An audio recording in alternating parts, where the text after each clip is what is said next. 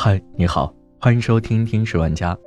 今天想和你分享的文章来自公众号 Feelance。为什么有人遭遇严重家暴，还是没有选择及时离开？昨天傍晚，时尚美妆博主雨芽发长微博称，在过去的半年多里，自己一直遭受着男友的家暴。她说，挣扎了很久，终于鼓起勇气跟大家说出这个事情，实在不想沉默。我不希望有女孩子再跟我一样。相识一个月后。雨芽和男友就在一起了。家暴者往往都有一个特征，他们会努力贬损伴侣的价值，让伴侣感到自卑，这是他们控制伴侣的手段之一。按照雨芽的描述，坨坨很符合这一特征。雨芽说，在一起后，他开始因为生活中的一点小事就对我各种贬低大骂，不断向我灌输他的三观，否定我的工作和生活，给我洗脑，不让我有正常的社交。坨坨甚至要求雨芽要容忍老公在外面瞎搞，雨芽很快变得完全服从于坨坨，坨坨的家暴行为也从精神施害逐渐发展到肉体施害。有专家把家暴行为描述为三个阶段：先是漫长的气氛紧张冷暴力期，然后猛烈的暴力行为发生之后，施害人迅速道歉示好，以期得到原谅。家暴就这样循环往复的不断发生，雨芽说：“坨坨正是这么做的。第一次家暴后，雨芽念在是第一次，懦弱的原谅了他。他说，坨坨变得肆无忌惮起来。第四次家暴，坨坨以自杀相要挟，要雨芽去找他。结果雨芽刚一进门就挨了打，他跑进电梯想逃走，结果他追上来，强行把我从电梯里拖出。”用力敲我的脖子，快要窒息，抓着我的头使劲往墙上撞。第五次，雨芽被打得瘫在地上，站不起来。一瞬间，他的脚没有任何感觉。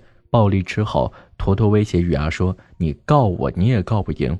如果你去告了我，那我就自杀，我会写遗书，说是被你害死的。”雨芽终于下定决心要分手了，但暴力并没有因此终止。他和家人不断被坨坨威胁，车也被坨坨毁坏了。据雨芽透露，事情闹大后，坨坨的前妻们都来找雨芽倾诉。原来，每一位和坨坨交往过的女人，同样都遭受过家暴。雨芽在视频里放了对前妻们的采访。雨芽在被家暴五次后站了出来，他说后悔自己没有第一时间报警。为什么当时选择了沉默？但他其实已经算较早反抗的人了。全国妇联的调查统计发现，在中国，受害人平均要在遭受三十五次家暴后才会去报警。他们往往会选择忍气吞声，等到哪天实在忍不住了，就可能走向极端。妇联调查还提到，我国每年自杀的女性里，有百分之七十是因为家暴而做出选择，而家暴的规模和恶劣程度，恐怕也比我们想象的严重。据人民日报报道，我国约有四分之一的家庭存在不同程度的家暴行为，同时近百分之十的故意杀人案涉及家庭暴力。在雨芽讲述了遭遇后，不少人疑问：为什么在这个过程中，受害者曾经原谅那种程度的家暴？为什么不及时选择报警？这也是家暴事件中最常被问到的问题。既然有人虐待你，那你？为什么不离开？这是一个令人不安且沮丧的问题。受害者不离开，让人们容易产生一个愿打一个愿挨的误解，不去插手帮助受害者解决这种亲密关系中的隐私问题。而有很大一部分家暴受害者只是在心中紧紧捏着无法离开的原因，选择了沉默，或索性做一个帮凶，掩盖事实。联合国毒品与犯罪机构的报告认为，受害者选择忍气吞声，一般是出于以下原因：害怕被报复、经济和心理上的依赖、预想警察不会认真对待他的指控、认为家暴是私事。多数家暴受害者都选择了独自承受。二零一九年妇联的一项调查报告称，六十五岁的女性在遭受家庭暴力后，因为怕被人笑话或瞧不起，选择忍气吞声。相当一部分的人认为家暴属于家丑不可外扬，除此之外，还有两种很微妙但也很典型的心理：一是受害者不愿意承认自己是犯了一个错误，可以及时止损，反而觉得放弃这段感情就等于是否定了自己。经济上的依赖比较好理解一些。有个受害者就是因为丈夫曾经帮她承担了很多事情，她帮忙还清了她的信用卡，在她被学校开除、被公司辞退后，是男方一直陪在身边；在她不幸入狱时，是丈夫保释了她。即使她后来有了独立生存的能力，但是她已习惯了依赖于他。你曾为我做了这么多，我还要离开吗？谁能责怪这样一个偶尔失去耐心的男人？所以，她觉得自己现在应该承受这些家暴，应该感激丈夫的不离不弃。如果离开他，还有谁来爱自己？心理上的依赖像个深渊一样，比经济上的纠缠更难走出。因为家暴的过程也往往伴随人格侮辱与贬低，让受害者变得不自信，价值感降低，这样也就失去了逃脱的热情，因为觉得不会有什么人爱上自己。很多施暴者的心理是：你当初要是不说那句话，就不会挨打了。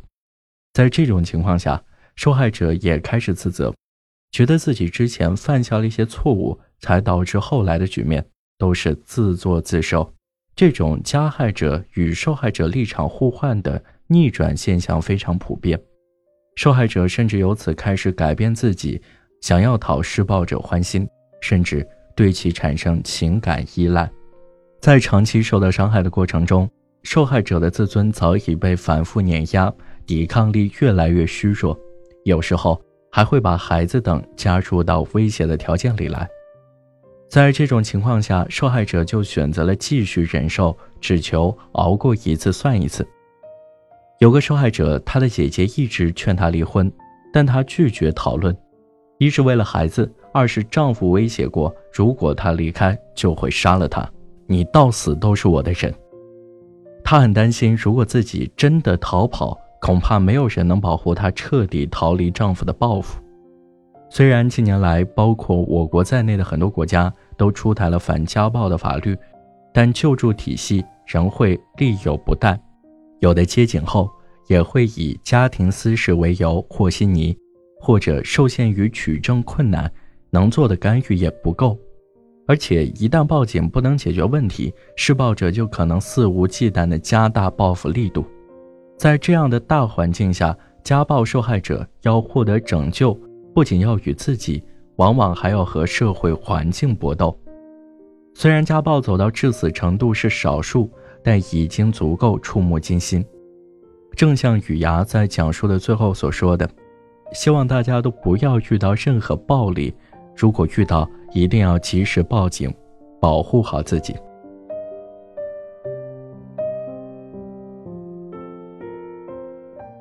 好了，这就是今天的节目，感谢你的收听，我们下期再见。